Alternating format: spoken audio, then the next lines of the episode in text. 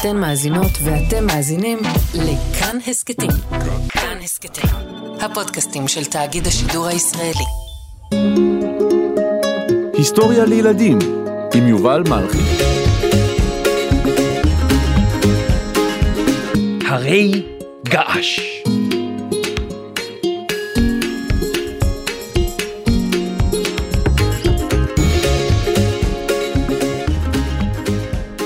שלום ילדות, שלום ילדים. אז הקלטנו פרק בהופעה חיה מול אלפי ילדים בפארק עין הים בחדרה. זה קרה בחול המועד סוכות. אבל מה לעשות, ההקלטה לא פעלה כמו שצריך, אז אני נאלץ להקליט מחדש.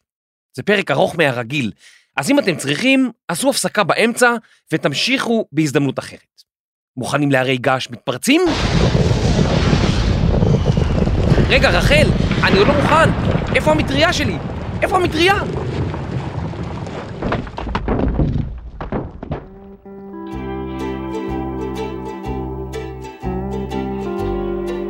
שלום ילדים. את הפרק הזה הקלטנו live מול קהל, בעין הים בחדרה. אבל האמת היא שרציתי להקליט אותו על חוף הים בהוואי.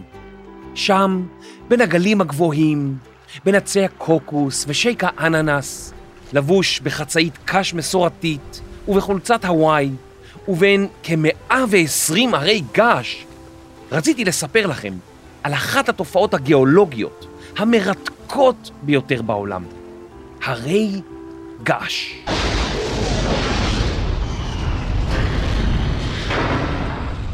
הנה, תראו, כבר הכנתי שיפוד עם מרשמלו לצלות בלבה הרותחת.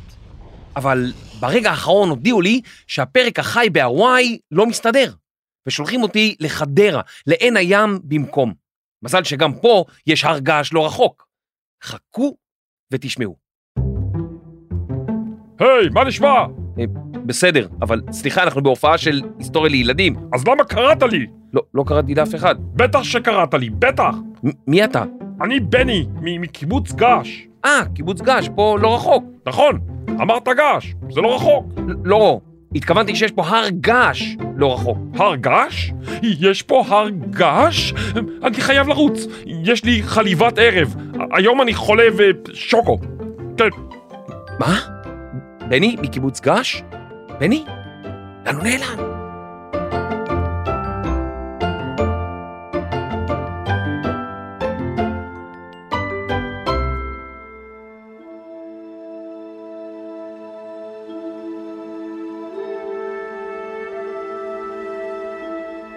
בהיסטוריה יש הרבה מאוד סיפורים על הרי געש.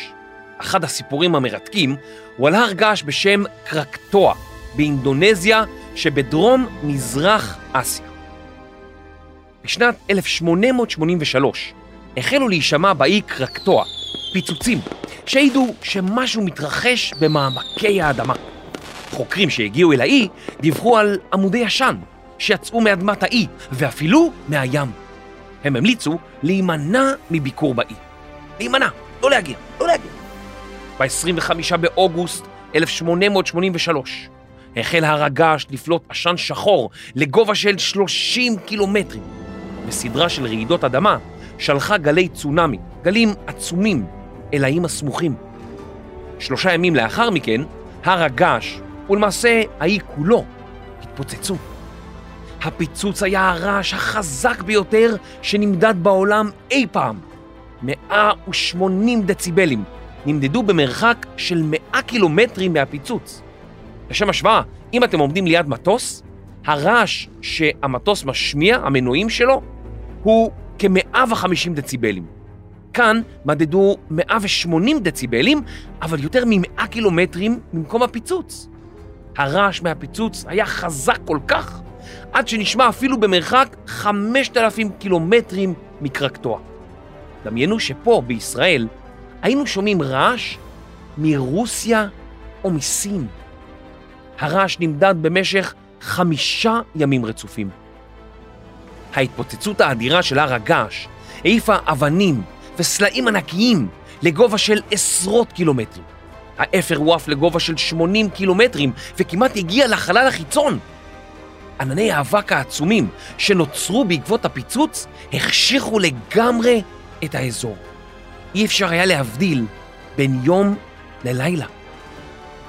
האבק השפיע על מראה השמיים במשך שנים אחר כך.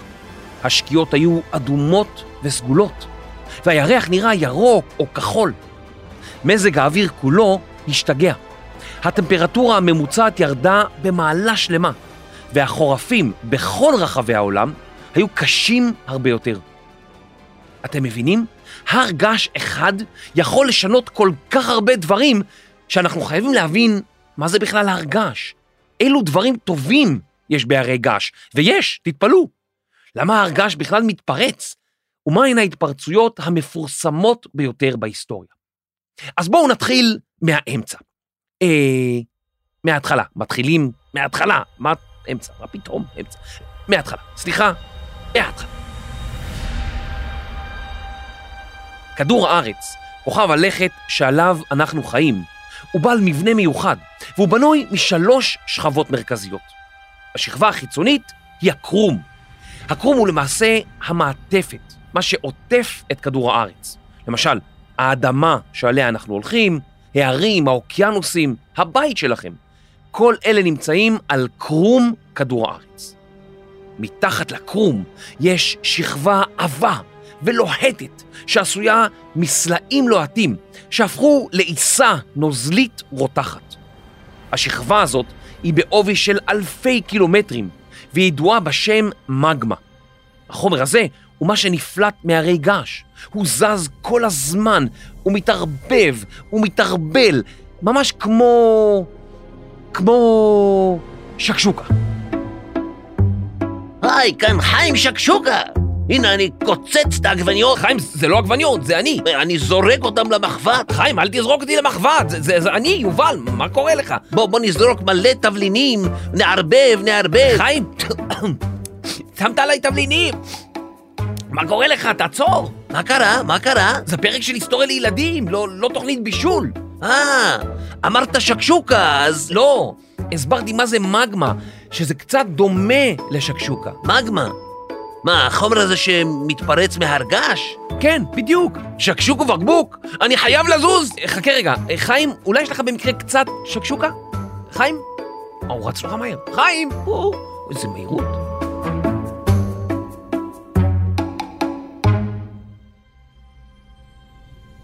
אז הגענו לשכבה השלישית. במרכז כדור הארץ נמצא הגלעין, כמו שיש באבוקדו. זהו הלב של כדור הארץ, והוא עשוי ברזל. מקיף אותו גלעין חיצוני, שעשוי מברזל נוזלי, בטמפרטורה של אלפי מעלות. צלזיוס, צלזיוס. אז זה מבנה של כדור הארץ. אבל רק רגע אחד, יש עוד משהו חשוב. קרום כדור הארץ הוא לא קרום אחד גדול, כמו ניילון נצמד. הוא בנוי מלוחות נפרדים, הקרויים לוחות טקטונים. אלה משטחים בגודל עצום, שמשתרעים מתחת ליבשות ולאוקיינוסים. גלעין כדור הארץ מפעיל את כוח המשיכה וגורם ללוחות להישאר במקום. אבל המגמה השובבה והלוהטת זזה כל הזמן מתחת ללוחות האלה, והיא גורמת להם לזוז.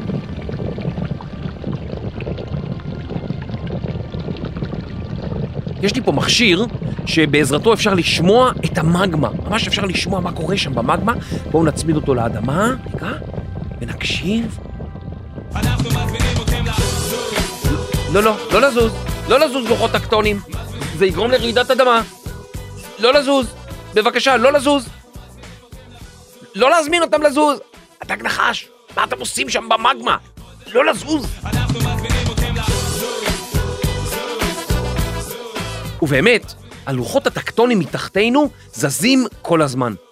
חלקם לאט מאוד, ואחרים בקצב של בערך עשרה סנטימטרים בשנה.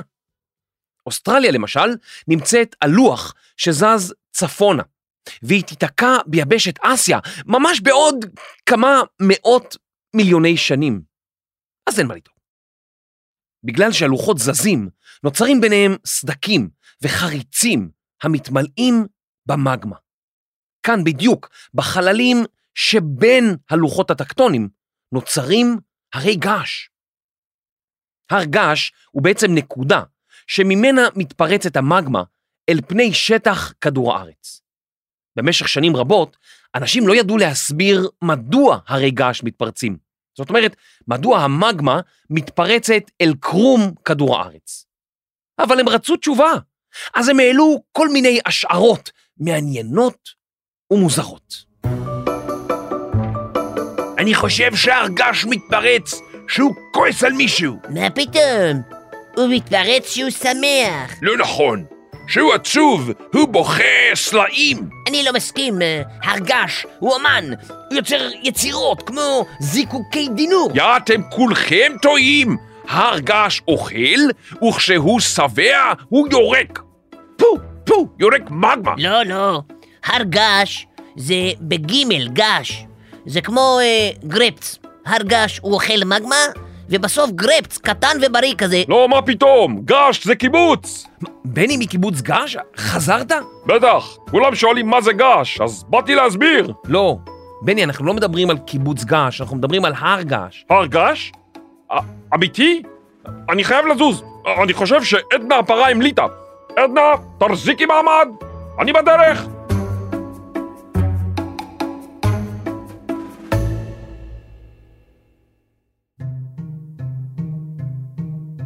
נכון שזה נשמע קצת מוזר, ילדים? אז תדעו לכם שאנשים שונים לאורך ההיסטוריה רצו מאוד להבין מדוע מתפרצים הרי געש. הרומים האמינו שהאל וולקן אחראי להרי געש. באנגלית הרי געש נקראים וולקנו, על שמו של אותו אל רומי, אל הנפחות והאש. הם האמינו שבית המלאכה של וולקן מצוי בתחתיתו של הר געש, ושהרי געש מתפרצים כשוולקן עובד קשה במיוחד. הפילוסוף היווני אריסטו האמין שהרי הגעש פולטים אש שנוצרת כתוצאה מחיכוך הרוח בסלעים. האסטרונום הגרמני יוהנס קפלר חשב שהרי געש הם הדמעות של כדור הארץ. והוא האמין שכשהר געש מתפרץ, כדור הארץ בוכה. האצטקים במקסיקו האמינו שהרי הגעש המקומיים הם זוג אוהבים, שהאלים הפכו להרים. והפילוסוף הצרפתי רנה דייקר חשב שהרי געש נוצרו כשברקים מן השמיים פילחו את הקרקע בעת בריאת העולם. היו גם רבים שהאמינו שהרי געש מבשרים על כעסו של האל או על קץ העולם. ובתרבויות שבטיות מסוימות נהגו להקריב להרי הגעש קורבנות, כדי שהר הגעש לא יכעס. אוי, יש לי הרגשה שעומד להתפרץ פה איזה הר געש בסביבה. הר געש, אל תכעס, קח סוכריה. אוי, זה לא עוזר, זה לא עוזר. הנה קרטיב, יש לי פה קרטיב טעים, קח. לא עוזר, לא. ש- שניצל תירס, קובה חמוסטה, אולי גפילטה פיש, נזרוק לו מלא גפילטה פיש. לא, חרוסת, זרקו לו ג'חנון, ג'חנון, אולי, אתה יודע, קח פטרוזיליה, הנה, לא, אולי, אולי קרמבו, קח קרמבו, לא, כלום לא עוזר. רגע, אמרנו שהר געש רדום הוא כבר לא כל כך מסוכן, נכון? אז יש לי רעיון, יש לי רעיון. נומי, נומי, ההר געש שלי, נומי, נומי, נים. אבא הלך לעבודה, יביא לך מגמה חמה. ששש, נראה לי שהוא נרדם. אימא'לה! אוי, אימא'לה!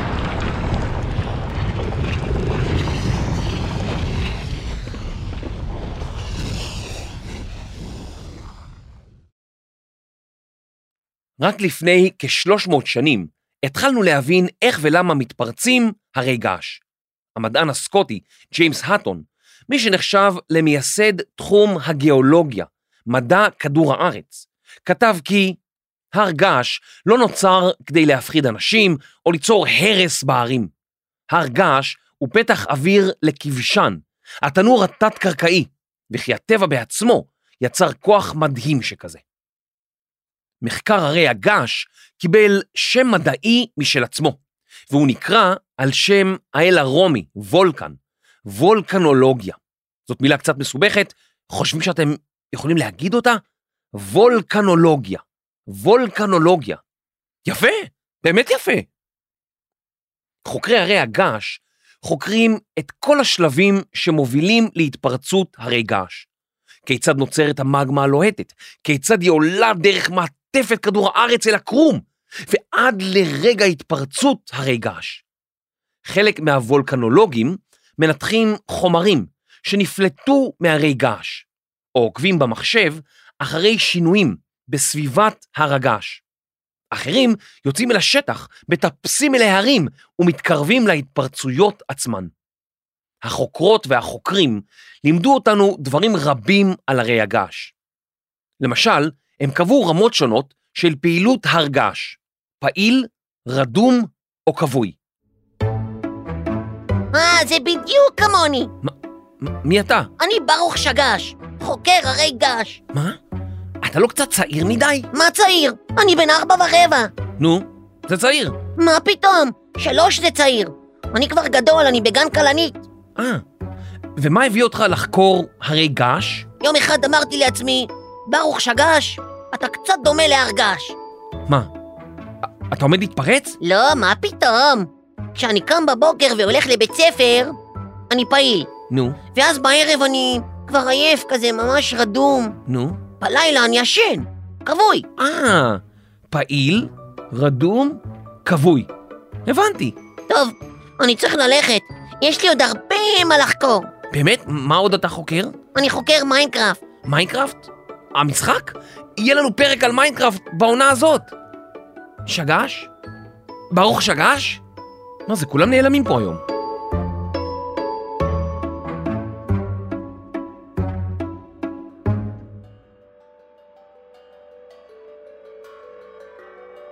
אז מה ההבדל בין פעיל, רדום וכבוי?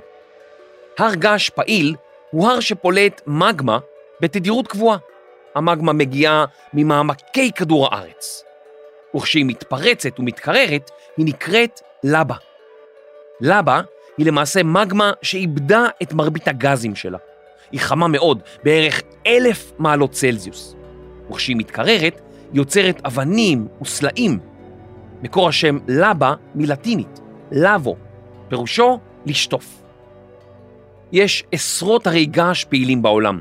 אחד מהם הוא ההר אתנה באיטליה. הוא שוכן באי סיציליה.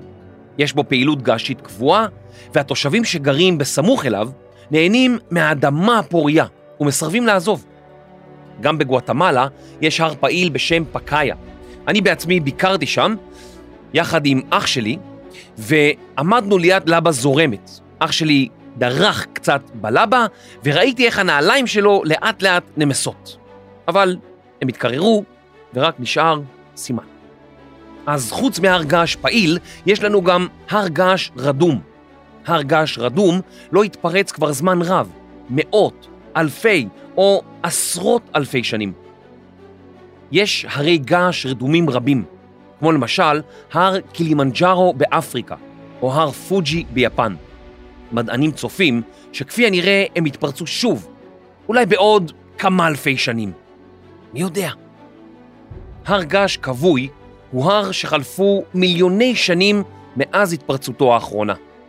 כיום יש חוקרים שעוקבים אחרי הרי געש בעולם ויודעים לבשר לנו אם משהו משתנה, למשל רעידות אדמה קלות באזור הר הגעש או אם חומרים נפלטים מהם. כך אנחנו יודעים להיזהר ולהזהיר אנשים שגרים בסביבת הרי געש. כיום אפשר להזהיר אנשים שבועות לפני התפרצות של הר געש, לפנות תושבים ולהציל חיים. כיוון שהרי געש נוצרים בעיקר בנקודות המפגש שבין לוחות טקטונים, קל למפות אותם ואת האזורים המועדים ביותר להתפרצות לבה. באוקיינוס השקט יש אזור שנקרא טבעת האש, ושם מתרחשות רוב התפרצויות הרי הגעש בעולם. יש גם אזורים שלא נמצאים במפגש בין לוחות טקטונים, אבל גם בהם יש פעילות געשית ערה, והם נקראים נקודות חמות. הנקודות כוללות למשל את איסלנד, איטליה, הוואי ואיי גלפגוס בדרום אמריקה. גם בישראל יש לא מעט הרי געש, אבל לא צריך לברוח, אין מה לדאוג, כולם קבועים או רדומים. אבל לו הייתה לכם מכונת זמן, והייתם מטיילים בישראל שלפני כמה מאות אלפי שנים, או מיליוני שנים, יכולתם לראות ברמת הגולן אפר געשי ולבה. רמת הגולן הייתה אזור געשי פעיל, ואפשר למצוא לכך שרידים בדמות אבני הבזלת הנפוצות שם. ההתפרצות האחרונה ברמת הגולן הייתה לפני כמאה אלף שנה. ברמת הגולן תמצאו את קו הטילים הישראלי, רצף של יותר מ-40 הרי געש רדומים. 40. זה נשמע הרבה מאוד, אבל תדעו לכם שבסעודיה השכנה יש יותר מ-2,000 הרי געש רדומים. 2,000. שרידים נוספים של הרי געש בישראל אפשר למצוא גם במכתש רמון, בהר הכרמל, בגליל ובאילת. בגליל הרי געש התפרצו לפני כמיליון וחצי שנים. זה ממש הרבה זמן. והאמת, שלא רחוק מכאן, במרחק שעה נסיעה, תלוי בכבישים, פעל לפני המוני שנים הר געש. כן, כן, הר געש בעפולה. גבעת המורה בעפולה הייתה הר געש פעיל לפני כמה מיליוני שנים. הרי געש מצויים לא רק על פני היבשה, אלא גם מתחת לים. וולקנולוגים מעריכים כי יש כמיליון הרי געש תת-ימיים, ומדי שנה מתפרצים לפחות 20 הרי געש תת-ימיים, אך רובם לא מותירים סימנים מעל פני הים, ואנחנו אפילו לא יודעים עליהם. כשהרי הגעש קרובים יותר לגובה פני הים, אפשר לראות פרצי קיטור או סלעים געשיים, המכונים גם פצצות געשיות, הנזרקים מן הים. אוי, אמא, אוי, זהירות, זהירות, ילדים, זהירות, אבנים, סלעים, פצצות געשיות, זהירות. עוד מקום שבו אפשר למצוא הרי געש הוא בחלל. על הירח יש עדויות לפעילות געשית, וגם על הירחים של כוכב נפטון ושבתאי. איו, אחד הירחים של כוכב צדק, הוא המקום הפעיל ביותר מבחינה געשית בכל מערכת השמש. הרי הגעש שלו מתיזים לבה לגובה של 300 קילומטרים, כמו מחדרה ועד אילת. אז מה אתם אומרים? האם הרי געש טובים לנו? אם אמרתם לא, צדקתם. ואם אמרתם כן, צדקתם. ואם לא אמרתם כלום, צדקתם גם. רגע, איך זה יכול להיות? מה, הרי געש יכולים להיות טובים עבור בני אדם? אז מערכת היחסים בין בני האדם להרי געש היא לא פשוטה. מצד אחד, מפחיד לגור ליד הר געש פעיל, ומצד אחר, לא הכל גרוע בהרי געש. קודם כל, אדמה געשית היא אדמה פורייה במיוחד. אפשר לגדל עליה המון גידולים חקלאיים, מזון. כיוון שהרי הגעש מעלים מבטן האדמה הרבה מאוד מינרלים, האדמה שסביבם עשירה מאוד, וטובה לגידולים חקלאיים. ובני האדם גידלו הרבה מאוד מזון, ושרדו, הודות לאדמה הפורייה ולהרי הגעש. כן, כן, הרי הגעש עזרו מאוד לבני אדם לשרוד. כיום מפיקים בעולם אנרגיה מהמגמה הרותחת. קודחים באר עמוקה, ומהחום שעולה מפיקים אנרגיה, חשמל. באיסלנד, למשל, מפיקים רבע מכמות החשמל במדינה, מתחנות אנרגיה שהופכות את החום מתחת לפני כדור הארץ לחשמל. הרי געש עוזרים לנו בעוד דברים. ידעתם למשל שזכוכית געשית משמשת להכנת להבי סכינים חדים במיוחד, שבהם עושים שימוש גם בחדר הניתוח? מילה בה עושים גם אבני טוף לגינות וגם אבני פומיס, שהן אבנים קלות ומלאות בועות המוכרות גם בשם אבני ספוג. הן משמשות לשפשוף אור יבש בכפות הרגליים. אפשר להוסיף אבקת לבה גם לסבון ולמשחת שיניים.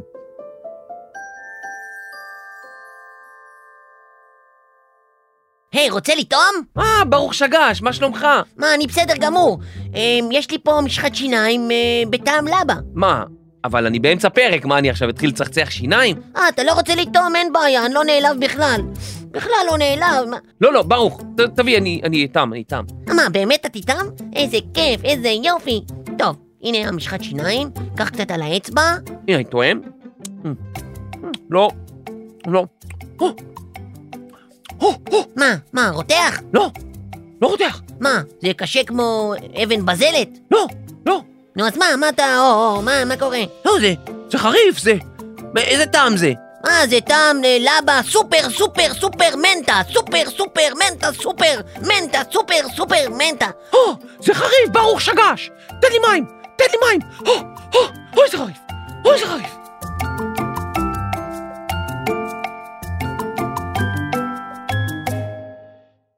לסלעי בזלת שסביב הרי הגעש יש עוד תכונה מיוחדת, הם מגנטים. לכן לא מומלץ לנסות לנווט עם מצפן באזור בזלתי. המצפן ישתגע ואתם תאבדו את הצפון. תנסו את זה. להרים לוקח המון זמן להיווצר, אבל דווקא הרי געש יכולים להיווצר במהירות. במקסיקו, בשנת 1943, החלה פעילות געשית בשדה תירס. הלבה והסלעים בקעו מהאדמה, והם הלכו והצטברו, ותוך שבוע נוצרה במקום גבעה, בגובה של בניין בין חמש קומות. בסוף אותה שנה, הגבעה הייתה בגובה של יותר מ-300 מטרים. הגבעה צמחה וצמחה לגובה של 400 מטרים, ואז הפסיקה לצמוח. פשוט, הפסיקה. אתם יודעים, לאורך ההיסטוריה היו לא מעט התפרצויות מפורסמות של הרי געש. היום אני רוצה לספר לכם על כמה מההתפרצויות המפורסמות ביותר. קשה לנו לדעת בוודאות על התפרצויות הרי געש לפני עשרות ומאות מיליוני שנים, אך אנו יודעים על ההתפרצות הגדולה ביותר שאירעה בשני מיליון השנים האחרונות. באי סומטרה שבאינדונזיה, בדרום מזרח אסיה, ישנו אגם עצום בשם אגם טובה. לפני כ-74 אלף שנים אירעה התפרצות על במקום, והלבה שזרמה כיסתה אזור בגודל של מדינת ישראל. האפר שנפלט מההתפרצות כיסה את כל דרום מזרח אסיה. חוקרים מעריכים כי ההתפרצות הייתה גדולה פי 12 מכל התפרצות אחרת שאנו מכירים. באותה התפרצות האפר כיסה את השמיים והסתיר את השמש למשך שנים ארוכות. יש מדענים הטוענים כי אנשים רבים שחיו באותם ימים לא שרדו את ההתפרצות, ורק כאלף עד עשרת אלפים אנשים שרדו את ההתפרצות בכל דרום מזרח אסיה. לא בטוח שהם צודקים, עדיין חוקרים את הנושא. היו עוד הרבה התפרצויות מרהיבות של הרי געש בהיסטוריה. אולם רק בשנת 79 לספירה, לפני כאלפיים שנה, תועדה בפעם הראשונה בהיסטוריה התפרצות הר געש, וזה קרה בדרום איטליה. הר הגעש וזוב התפרץ ללא סימנים מוקדמים. מספרים שהמעיינות ובארות המים סביב ההר התייבשו עשרה ימים לפני ההתפרצות, ושהפרות החלו להתנהג באופן משונה.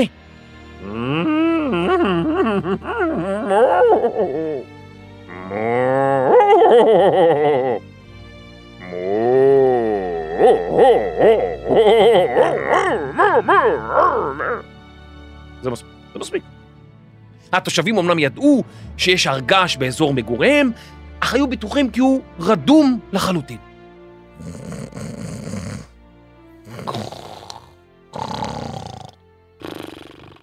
מה זה, מי זה נוחר פה?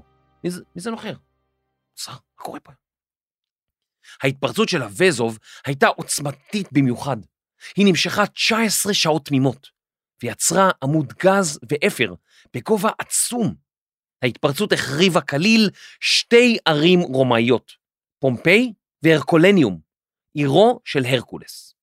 הרקולניום נקברה תחת 20 מטרים של אפר געשי, שכבה בגובה של ארבע ג'ירפות שעומדות זו על גבי זו.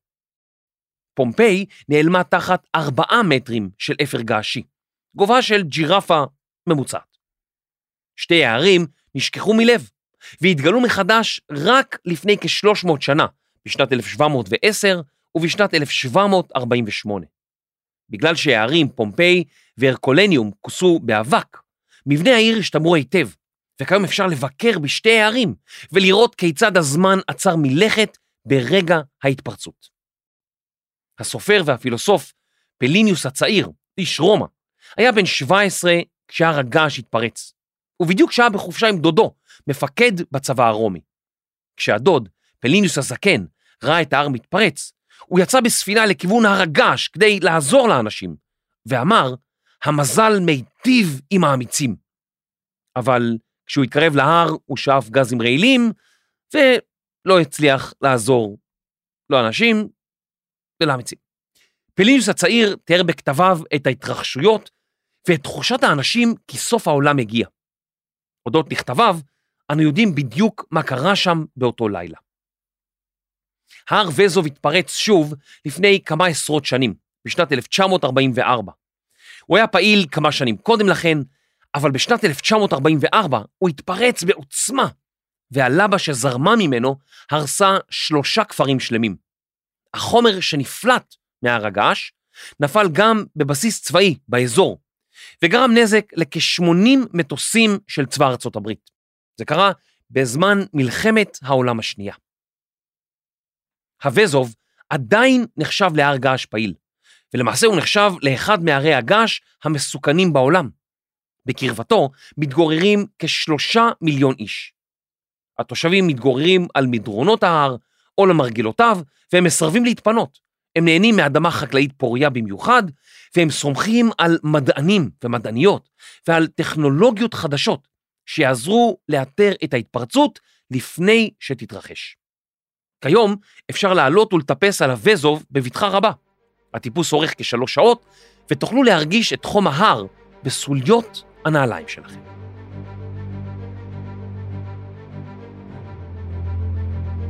בתחילת הפרק סיפרתי על הר קרקטוע, ששינה את מזג האוויר ברחבי העולם. לא הייתה זו הפעם הראשונה שבה מזג האוויר העולמי השתגע בעקבות התפרצות הר געש. כמה עשרות שנים קודם לכן, בשנת 1815, התפרץ באינדונזיה הר הגעש טמבורה. גם שם האפר הגעשי התפזר בשמיים, נדד עם הרוחות והשפיע על האקלים בכל רחבי העולם. השנה לאחר ההתפרצות נודעה בעולם כהשנה ללא קיץ. זו הייתה השנה הקרה ביותר מזה מאות שנים, ובאסיה ירדו שלג וברד גם בחודשי הקיץ הבא.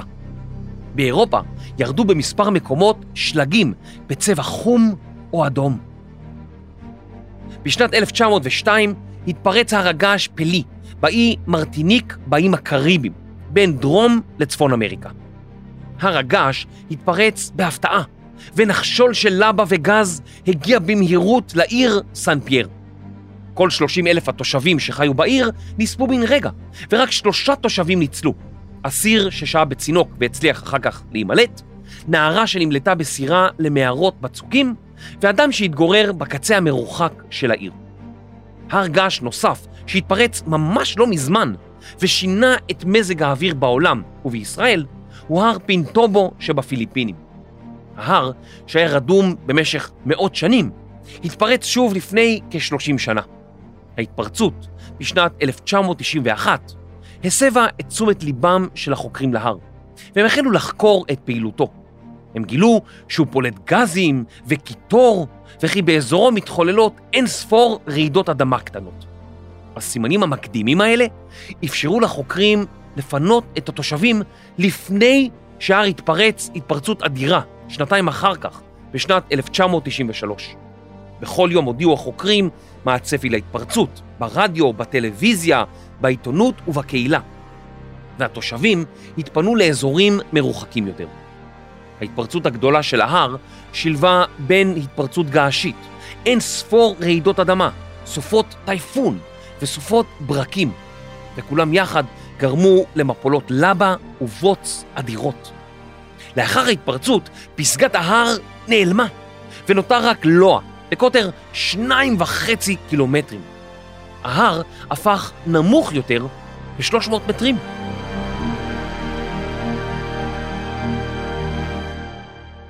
ההצלחה בפינוי התושבים לפני ההתפרצות סימלה שינוי בקשר בין בני האדם והרי הגעש. היא הוכיחה ששימוש יעיל בטכנולוגיה יכול להציל חיים מפני התפרצות הר געש. כיום, בעידן הטלפונים הסלולריים והאפליקציות, נוכל להתכונן לכל התפרצות הרבה יותר טוב. הר געש נוסף שהתפרץ ממש לא מזמן הוא הר אייפיידלה יוקוד באיסלנד. הר הגעש ממוקם מתחת לקרחון, והוא התפרץ בשנת 2010. הוא פלט כמות עצומה של אפר געשי, שכיסה את כל שמי אירופה, ושיתק לחלוטין את התנועה האווירית באירופה לשבוע. בעקבות ההתפרצות הזאת, כמעט כל הטיסות בצפון אירופה התבטלו, ואנשים התבאסו, אבל לפחות חייהם ניצלו. הר הגעש הפעיל ביותר בעולם הוא הר מאונה לואה שבהוואי. משמעות שמו היא ההר הארוך, והוא התפרץ יותר מ-40 פעמים ב-200 השנים האחרונות. עם זאת, אפשר לבקר בו בלי לחשוש, כי הוא מנוטר היטב, ולא צפויות שום התפרצויות מפתיעות. באופן כללי, הרי געש בהוואי נוטים לפלוט זרמים חלשים של לבה, ולא להתפרץ בעוצמה. את ההר הגעש הגדול ביותר על פני כדור הארץ אתם כנראה לא מכירים, וזאת משום שהוא הר געש תת-ימי. שמו מסיב תמו, והוא הר המתנשא מקרקעית האוקיינוס השקט, לא רחוק מיפן. פסגתו מצויה שני קילומטרים מתחת לפני הים. מדובר בהר געש עצום, שטחו גדול כמעט כמו כל בריטניה, וההר הזה התגלה רק בשנת 2013. במקומות שונים בעולם קיימים הרי געש נוספים, וכיום מדענים ומדעניות מגלים עוד ועוד סימנים מקדימים להתפרצויות של הרי געש, כדי שנוכל לדעת שבועות וחודשים מראש אם הר געש עומד להתפרץ. היום הרי געש הרבה פחות מסוכנים מבעבר, כי אנחנו כבר יודעים פחות או יותר מתי הם עומדים להתפרץ. אבל עדיין צריך להיזהר. כיום יש ברחבי העולם כ-20 הרי געש פעילים, הפולטים מגמה ברגע זה. בין 50 ל-70 הרי געש התפרצו בשנה שעברה, וכ-160 היו פעילים בעשור האחרון.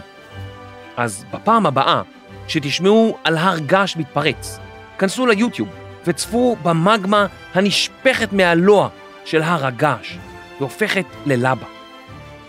אני תמיד מוקסם מהטבע העצום סביבנו ומהכוח העצום שיש לטבע ולכדור הארץ.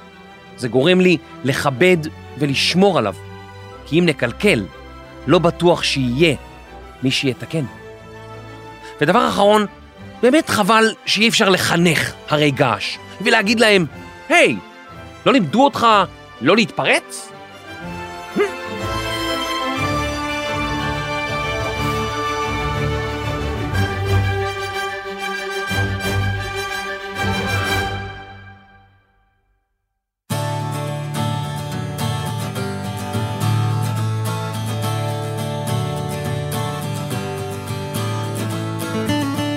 מחקר, כתיבה ושותה מגמה לארוחת בוקר. תמר נויגרטן פולגר. עריכה, קריינות, והשיר של הדג נחש עדיין תקוע לו בראש. יובל מלכי. עריכת לשון, הערות חשובות, ועשויה מבזלת. דינה בר מנחם. עריכת סאונד, מיקס, ויודעת לחכות הרי געש. רחל, תני לנו פה רגע חיקוי של הרגש. זה טוב. רחל רפאלי. הפקה ופצצות געשיות מתקתקות. ניר גורלי, טל ניסן ורני שחר. תודה ענקית לאלירן אילוז, לדקלה, למתנס גבעת אולגה ולעיריית חדרה, שאירחו אותנו באהבה. תודה לאלנה גולדנברג, שהפיקה ודאגה לפרטים הקטנים, ולימור גריזים, מכאן תאגיד השידור, על הפקת המופע. תודה לשלומי יצחק ולטל ניסן, מכאן תאגיד השידור, שליוו אותי בהופעה. ותודה ענקית לאלפיים הילדים וההורים שהגיעו למופע. זאת זכות גדולה עבורי לספר היסטוריה לילדים, ואני מודה לכולכם, לכל הצופים והמאזינים. תודה מקרב לב. אני יובל מלכי, היסטוריה לילדים וילדות. נתראה באירוע הבא.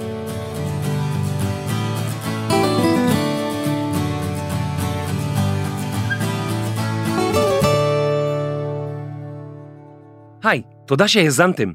אני ממש אשמח אם תדרגו אותנו בספוטיפיי ובאפל ותשאירו תגובה, זה משמח אותנו מאוד.